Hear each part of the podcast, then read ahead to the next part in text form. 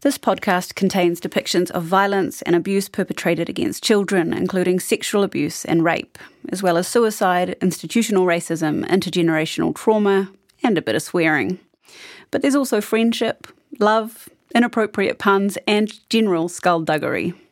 The survivors of Lake Alice want their stories to be heard, but do take care when and where you listen. Stuff Podcasts.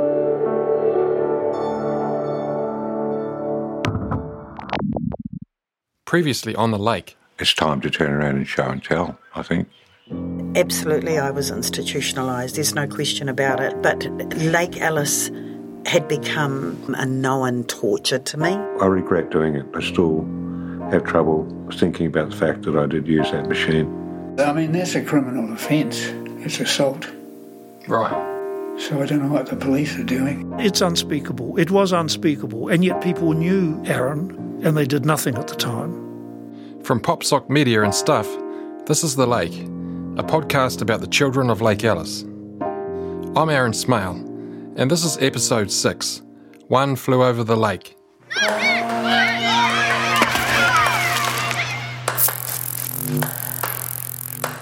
Memory is a fickle thing. It's not static or reliable. It can be open to suggestion. Trauma makes things even more complicated, burying memories or warping them, or making them reappear without warning, sending an adult straight back into the body of a terrified or lost child. We know the kids at Lake Alice receive shock treatment via an ECT machine. One of the main side effects of ECT is short term memory loss, even when it's done properly under anaesthetic and with painless electrical currents.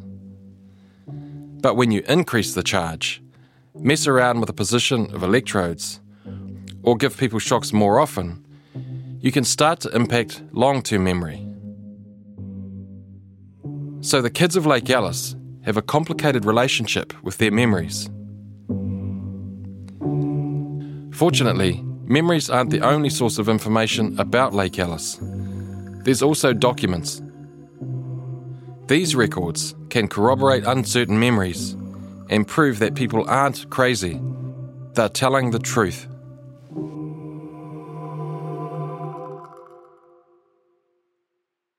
I first started covering state abuse in Aotearoa as a journalist five years ago, and a couple of years ago the story got too big.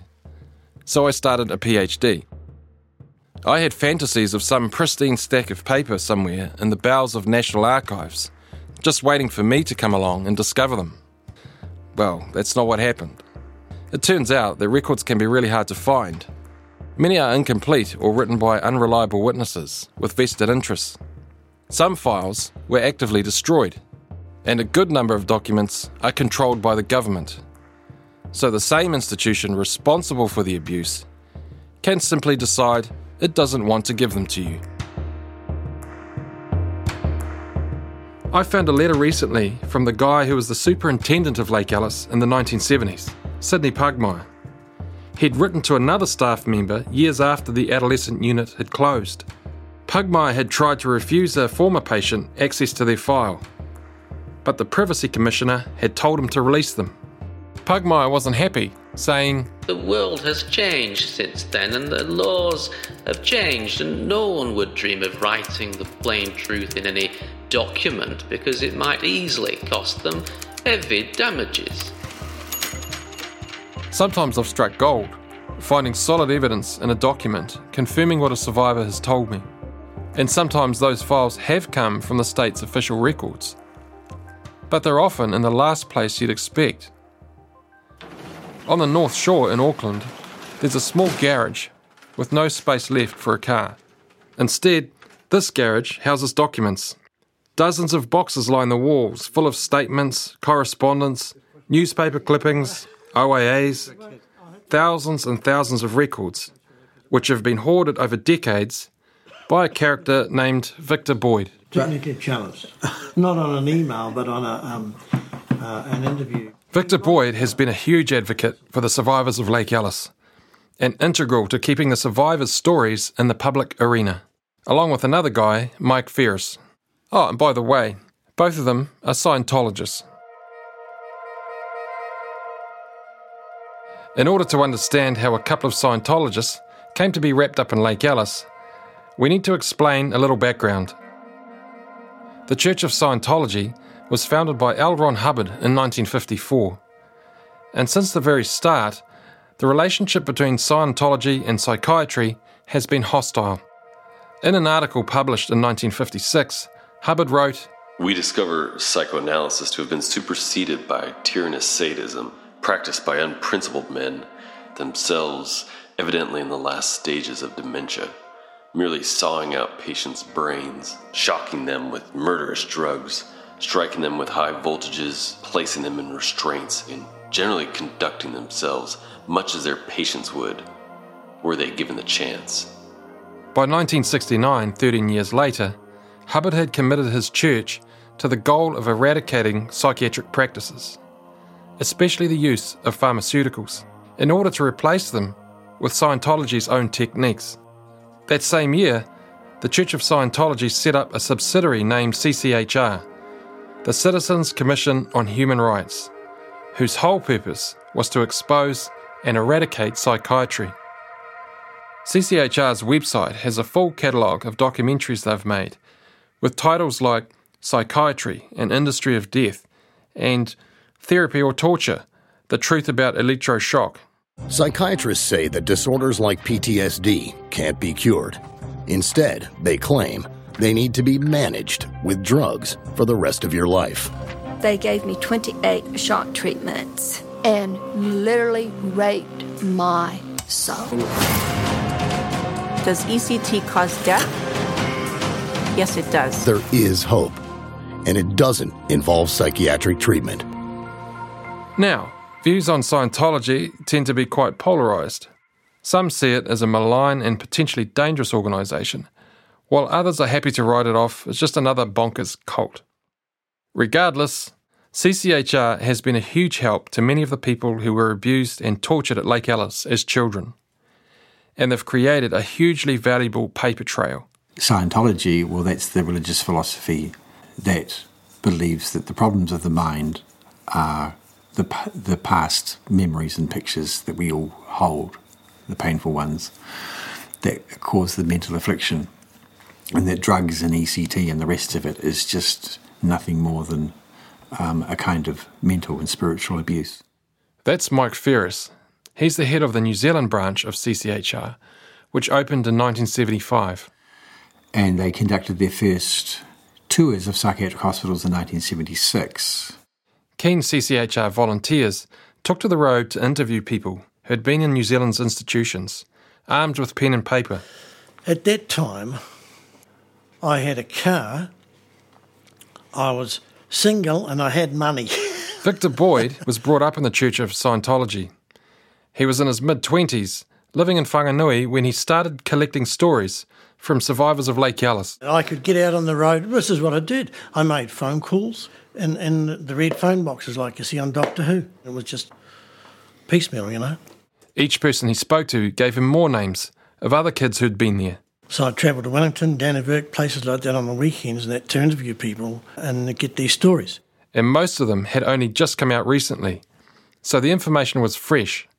I thought, young guys telling me these things sounds pretty true, could be true, because you get one, two, three, four, okay, not just isolated now. Before long, he was swamped with evidence of dodgy psychiatric practice.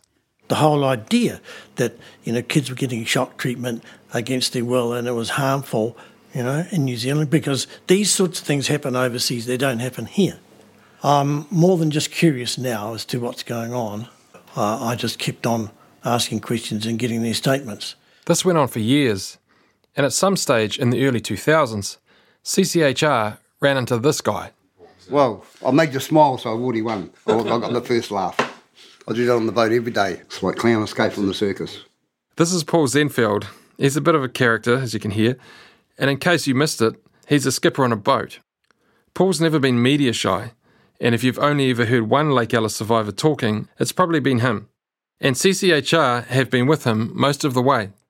Well, I'll tell you something. They've never pushed God onto me or church or Scientology, nothing. They've been just 100% caring. If you don't have time to read the in depth stories or you just prefer to listen instead, the Long Read from Stuff is the podcast for you. Each week, we showcase one of our excellent pieces of journalism, telling important or entertaining stories from the world of crime, sport, history, culture, and more. You also get to hear from the journalists themselves about how they uncovered the story and how it came to life. So, for your weekly dose of long form journalism, beautifully read, subscribe to the Long Read from Stuff wherever you get your podcasts.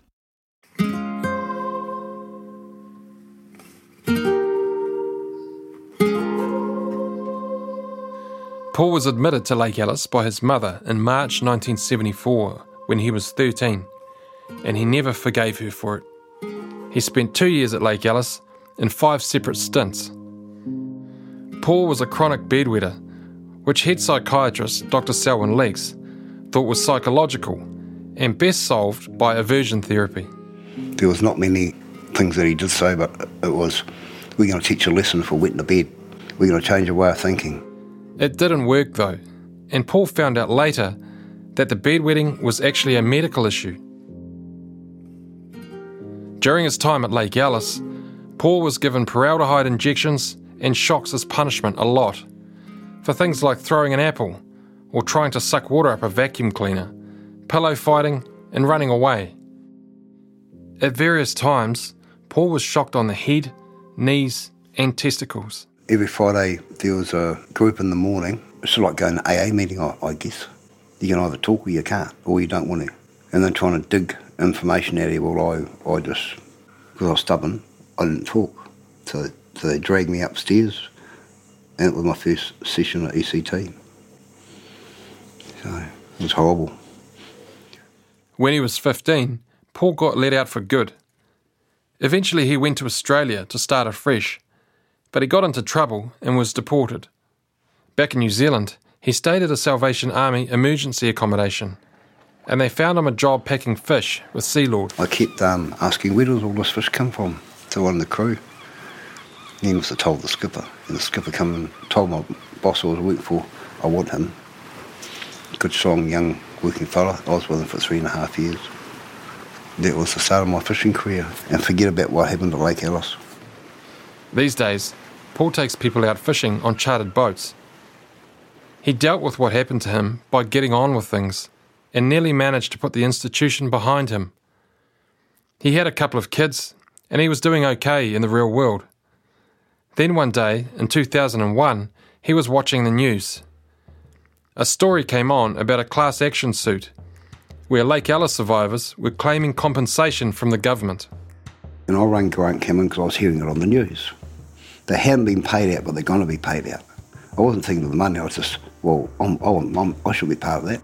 Paul wanted in. But I was too late for the first round. So he joined a second round of claimants. Somewhere along the way, Paul found out that people in the first group had to pay up to $40,000 in legal fees. That's why so many had ended up with so little. Paul wasn't having it, so he took the government to court. They wanted me to just go away and shut up and drop the, drop the charges that I had in court. But the Crown lost the case, and Paul won back his legal fees. I achieved what I wanted to do, and that was prove a point. On the day of this interview, Paul is dressed in a suit. He shows me a CV he's put together, which lists every action he's ever taken regarding Lake Alice. Every action that I've done and my little wins throughout, they have all been warned and they didn't heed my warning. And behind me, there's millions of dollars worth of damage that they're paying for.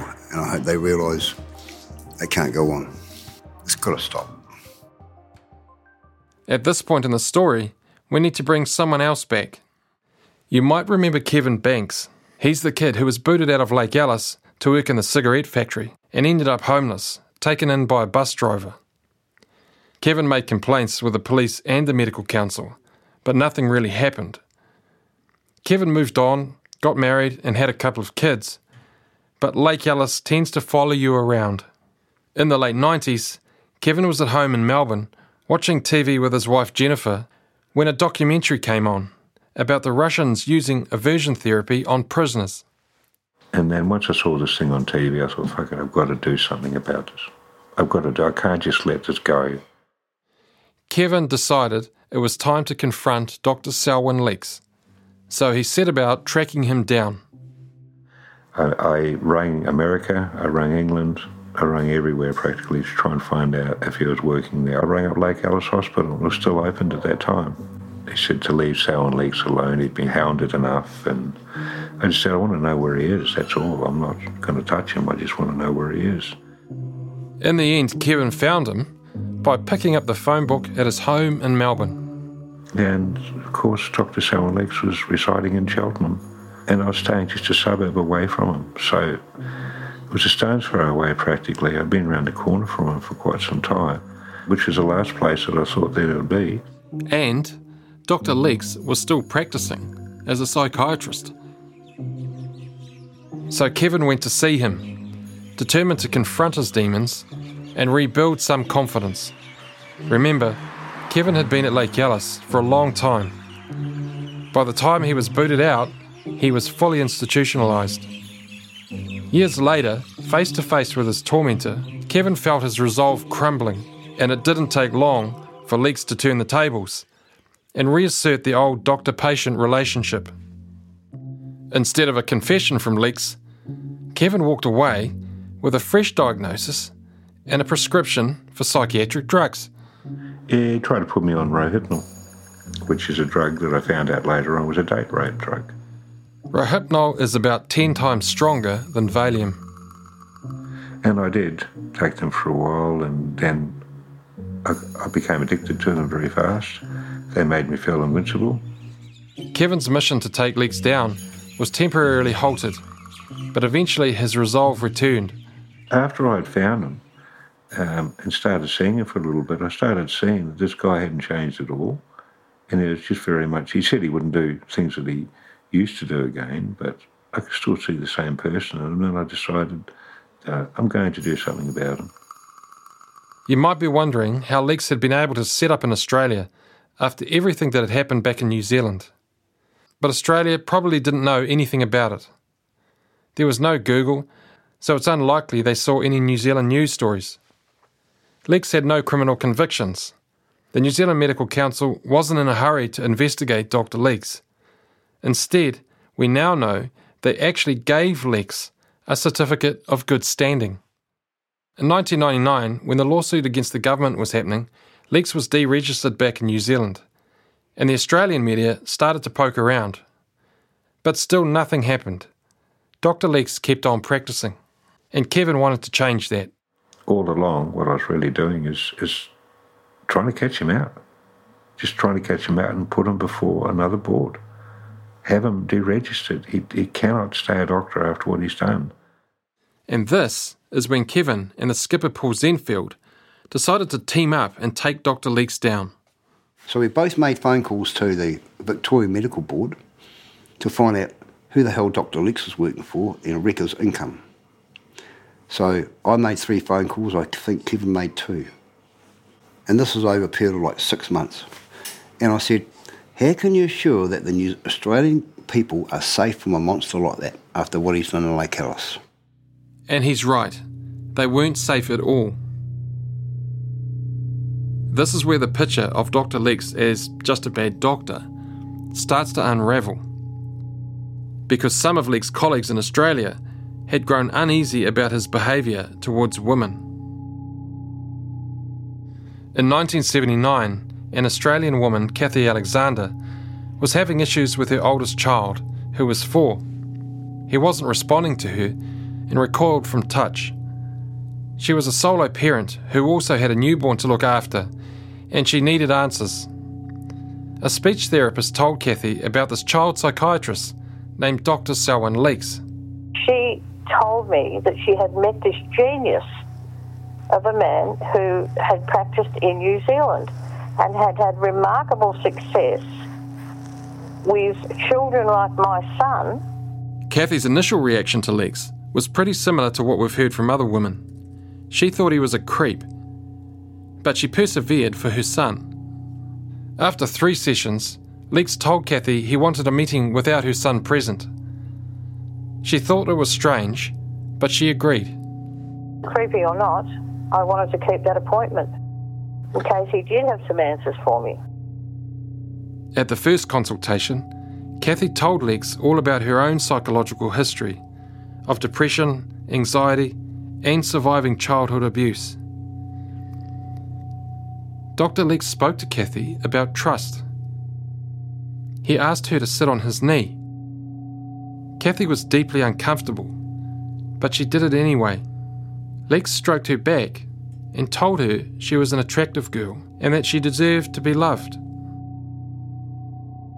Dr. Leeks prescribed her Valium and told Kathy to take it 10 minutes before their next session.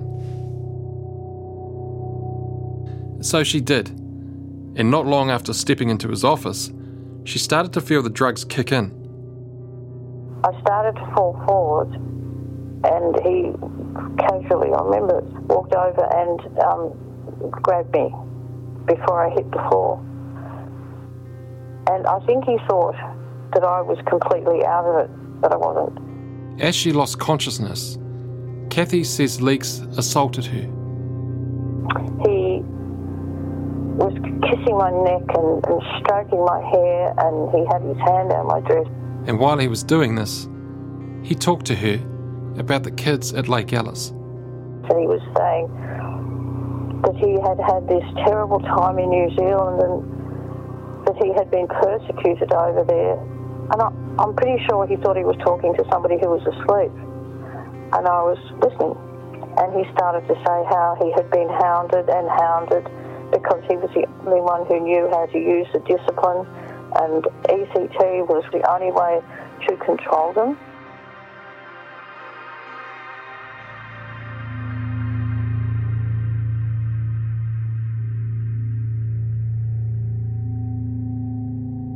While there was a part of Kathy that knew this wasn't right, Leeks convinced her to come back again. Again, she was sedated by Valium and he assaulted her. Kathy became suicidal. Eventually, Kathy reported Leeks to the Medical Board of Victoria. I don't think they believed me. I, they threw away words that it wasn't uncommon for a patient to be attracted to their therapist, that sort of stuff. So I just realised I was going to go absolutely nowhere. I did report it to the police at the time, and they didn't take any action either, not anything.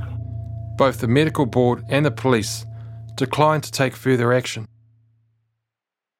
In 2002, over 20 years later, Kathy was reading the Age newspaper. An article jumped out at her about a shock doc called Selwyn Leeks. And it said, shock doc at it again.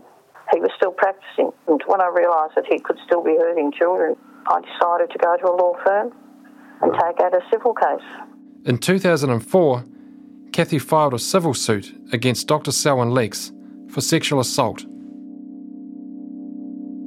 If you took the option of skipping episode 4, you'll have missed one other story that's important here. But that's okay, we can fill you in. Her name is Sharon Collis, and she was sent to Lake Alice at the age of 14, where she experienced something similar to Kathy. It started with Dr. Leeks giving her what he and the nurses called a truth serum. The nurses took me down to a side room in our villa and um, they tied me onto the bed. And they went out, and Dr. Leeks come in and um, gave me an injection in my arm. And I woke up with my clothes in that disarrayed. I just asked what the fuck you were doing, and he put me back to sleep. That happened a few times out there. That I'd wake up and um, know that he'd done something to me, just the way I felt. I was tender, um, sore, um, and had a discharge. I remember telling one of the nurses that he was doing something to me, and she didn't believe me, told me that I was lying. Sharon was convinced that Leeks was raping her. Nothing else made sense. She told her mother, her friend, she later told her boyfriend, but she had no proof. Sharon went on to have six kids of her own and struggled with a string of abusive relationships, as well as substance addiction. In 1999, Sharon joined the first wave of survivors for the class action lawsuit against the government. Her statement included allegations of rape. In 2002, she told the police, but they said there wasn't enough evidence to press charges against Leeks. Over in Australia, Kathy didn't go to court until 2006, and that is when Sharon first heard Kathy's story. And what she said was similar to what had happened to me. So, you know, I got validation, you know, okay, I, it did happen to me, I didn't imagine it.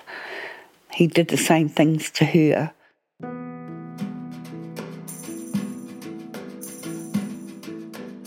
Despite being painted by some Australian media as a disturbed psychiatric patient, Kathy won her case.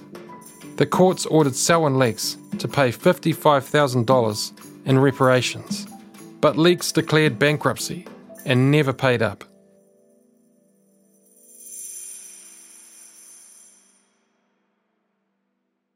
Leeks was actually pretty good at slipping the noose like this, and he was about to get another chance at it.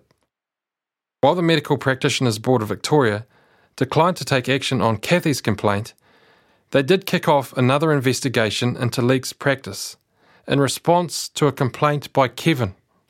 You remember Kevin, the ex patient who'd gone to confront Leeks and ended up medicated by him. But then the day before the Victoria hearing, Selwyn Leeks, aged 77, announced his retirement and promised to stop his medical practice and they go, well, now the community's protected from this man, he's never going to practice again. Investigation's over. This is Mike Ferris again from CCHR, and he's right. But boom, closed. The investigation didn't go any further. To us, it sends a loud and clear message to other practitioners that if you really have been up to some bad shit, you can always just resign and you won't get done for it. I think with Selwyn, he's run a lot.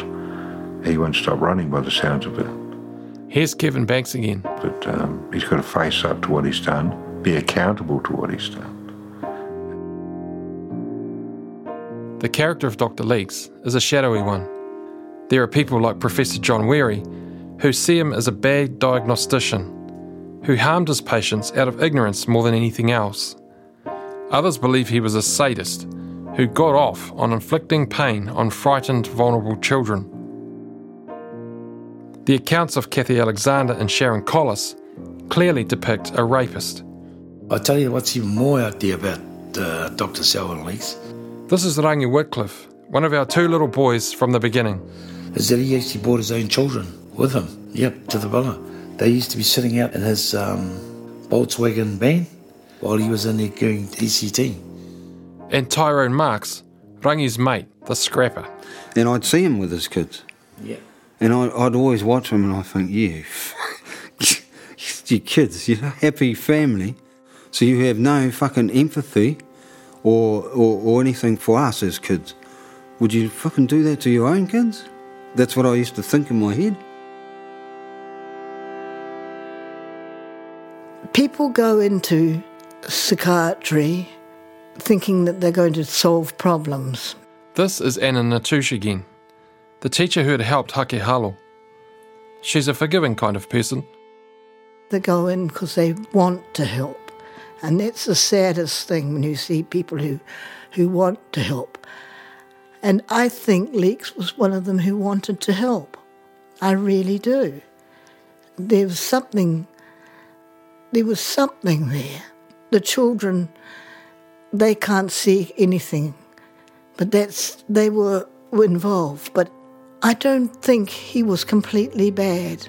I think Leeks had occupational insanity, to be honest. I really do. Do you think he believed his methods were helping? He was caught up with the failure. They're weak people. They can't cope with failure. And then it becomes a vendetta. you know, to prove that he's right because he can't face that what he's done is wrong. And it takes a lot of courage to say, well, everything I've done and everything I've thought, I've failed. But I'll turn it to good and I'll and apologize. I'll move forward into the future and I will help to reconstruct a, a better system. And that's what I would like to see Leeks do. Occupational insanity isn't a proper diagnosis, but we have heard stories from staff which show how working at a place like Lake Alice could make you feel like you were losing it. Like this one from psych nurse Brian Stab. The one time I protested about the use of BT was when it was given to a, a kid I remember really well. He was 14 or 15, um, broken home, living with his grandparents, running away. Um, that's had the background. And he was in the unit for a couple of weeks, and I got to know him. Um, I think he'd seen a psychiatrist once in that time. Um, and then the next thing I see Dr. Leeks come and prescribe ECT. And basically it was a, a, a quite horrible, traumatic process. We had to drag the kids up the stairs to a bed. And it was, it was not pleasant at all. Well, at the end of it, I was I was left bloody half giggling, half wetting myself. Oh, not being able to cope at all with what we were expected to do was a pretty horrible experience. Particularly because I got to know the kid real well, you know. And I know I knew that he hadn't been seen, and he certainly wasn't depressed. Brian tried to raise concerns about this, but he was told not to question the decisions of psychiatrists. I think that he, he fell and lost sight of his own sadism, couldn't recognise it, and it built up and built up, um, and he, he got out of control, there was no supervision. There were so many things wrong with did. It's not, you know, it's there was issues of consent, um, and most of the kids that were would be getting this would be wards of the state, so they didn't have any advocate or anyone, you know, looking after their rights. Um, it became a brutal place at times. Yeah, I think that what he did was criminal.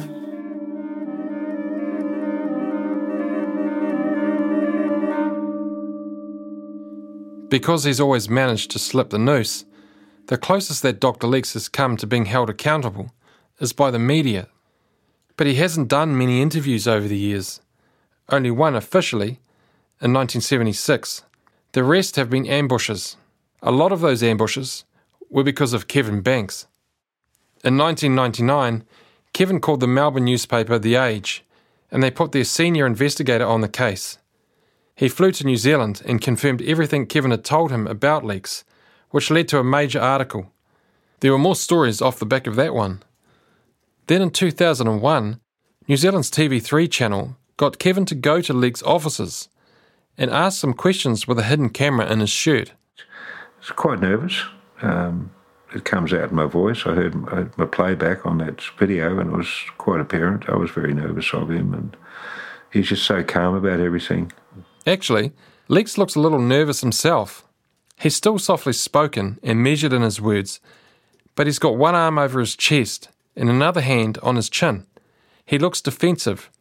Kevin confronted him about the incident, where Dr. Leeks told him and some other boys to shock Nick, their abuser, who was also a child. This is the actual audio of that conversation between Kevin and Dr. Leeks. What happened then? I stopped you because you went to turn it as far as you could. You just went as far as I said. You took it up to the t- top thing, which is still below the level of pain, mm. but it's, uh, it was a fairly intensive stimulus. Strong pain, yeah. No, it's not strong pain. Oh, I've had it before for smoking cigarettes and it really hurt me. You know, knocked the hell out of me. Below the level of pain. Mm. It's unpleasant.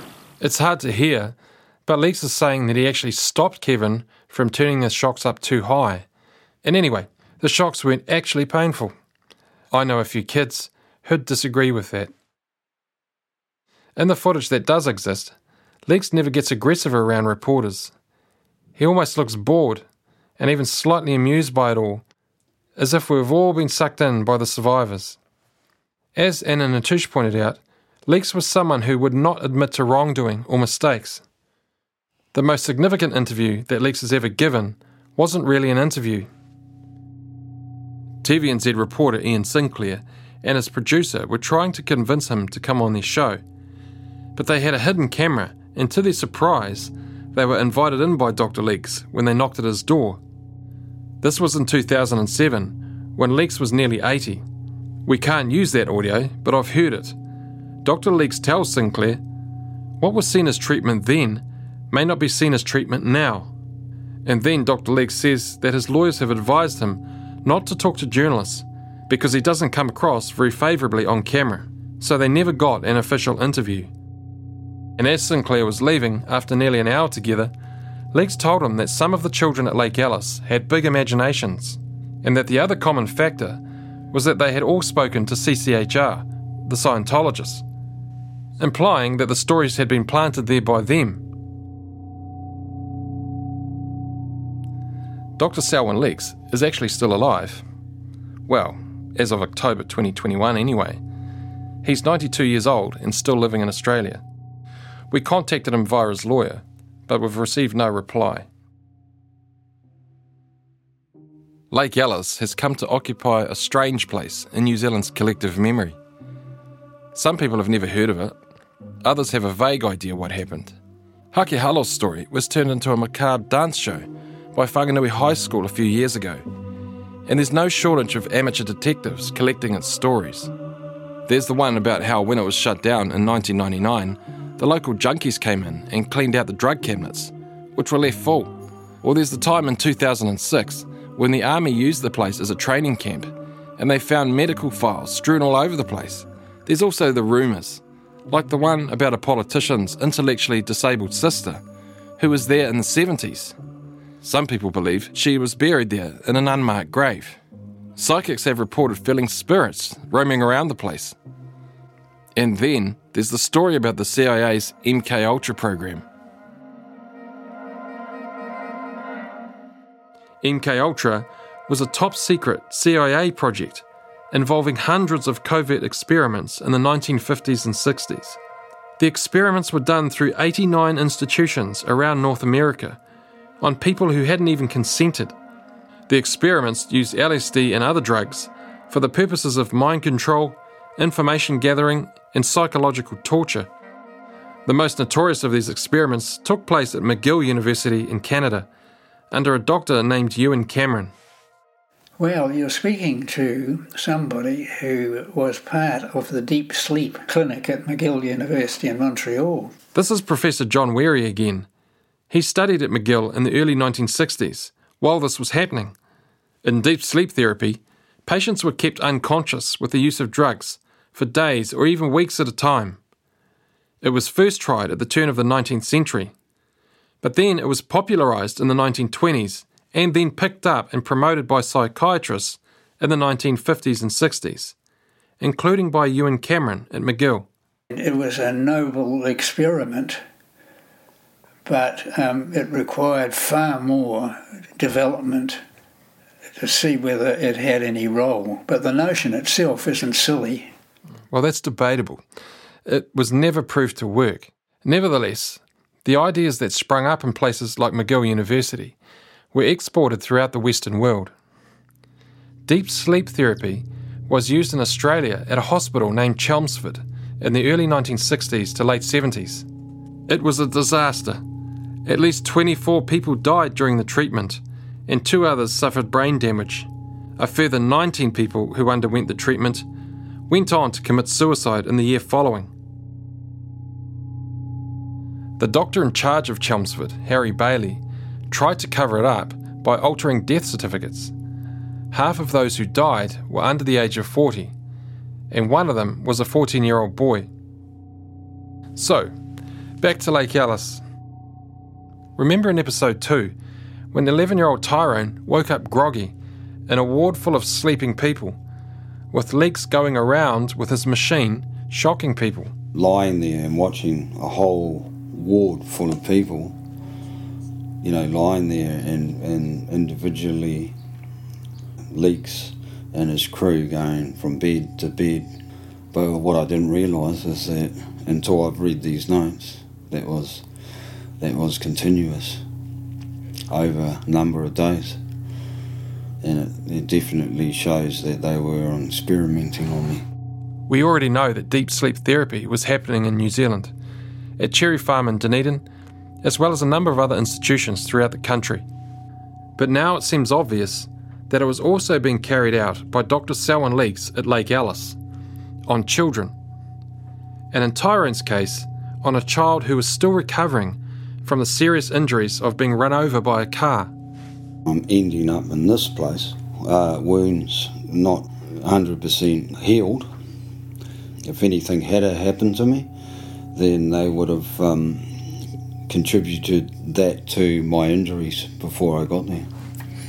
Because the amount of um, drugs and, and stuff that they were giving me alone could have could have caused me to to have a heart attack or die, let alone uh, electrocution.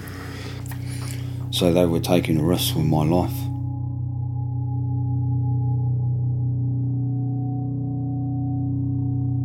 It's easy to look into the past and judge what people were doing by today's standards. Many of the psychological experiments that happened in the past would never happen now, like Stanley Milgram's famous experiments in 1961, where participants gave shocks to strangers under the orders of an authority figure, and the Stanford prison experiments, where people were sent into a mock prison and assigned roles as either guards or prisoners.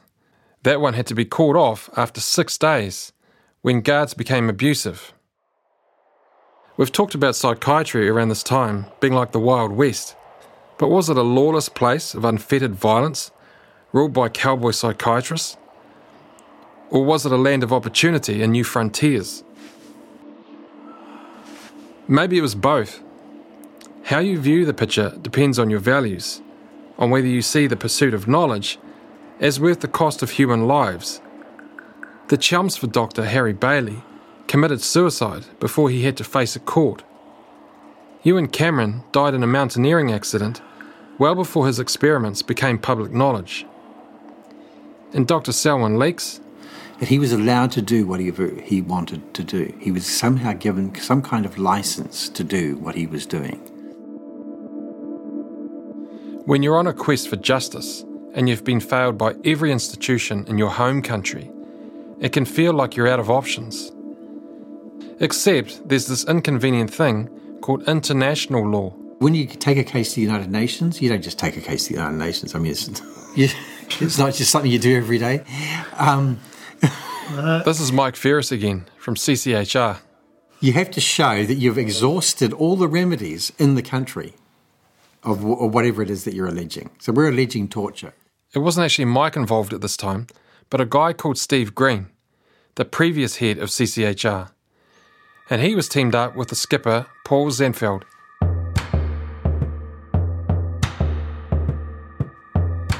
So I quit my job, sold my vehicle for $800, so I had a bit of pocket money, and we were, and, and um, his wife done all the bookings, the cheap ones, not New New Zealand and Qantas.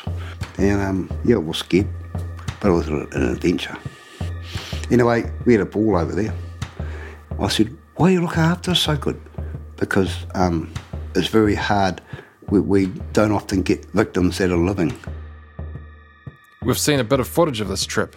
And Paul's standing outside the building in the hustle and bustle of Geneva with his suit and shades on and a big gappy grin. Okay, my name is PZ, Paul Zentveld, and we've just come out of the UN Committee for torture, and it was a success. It hasn't finished yet. After they'd made their submission, they flew home, and then all they could do was wait. The first person to hear back from the UN was Victor Boyd, the Scientologist we met at the start of this episode, with his garage full of documents.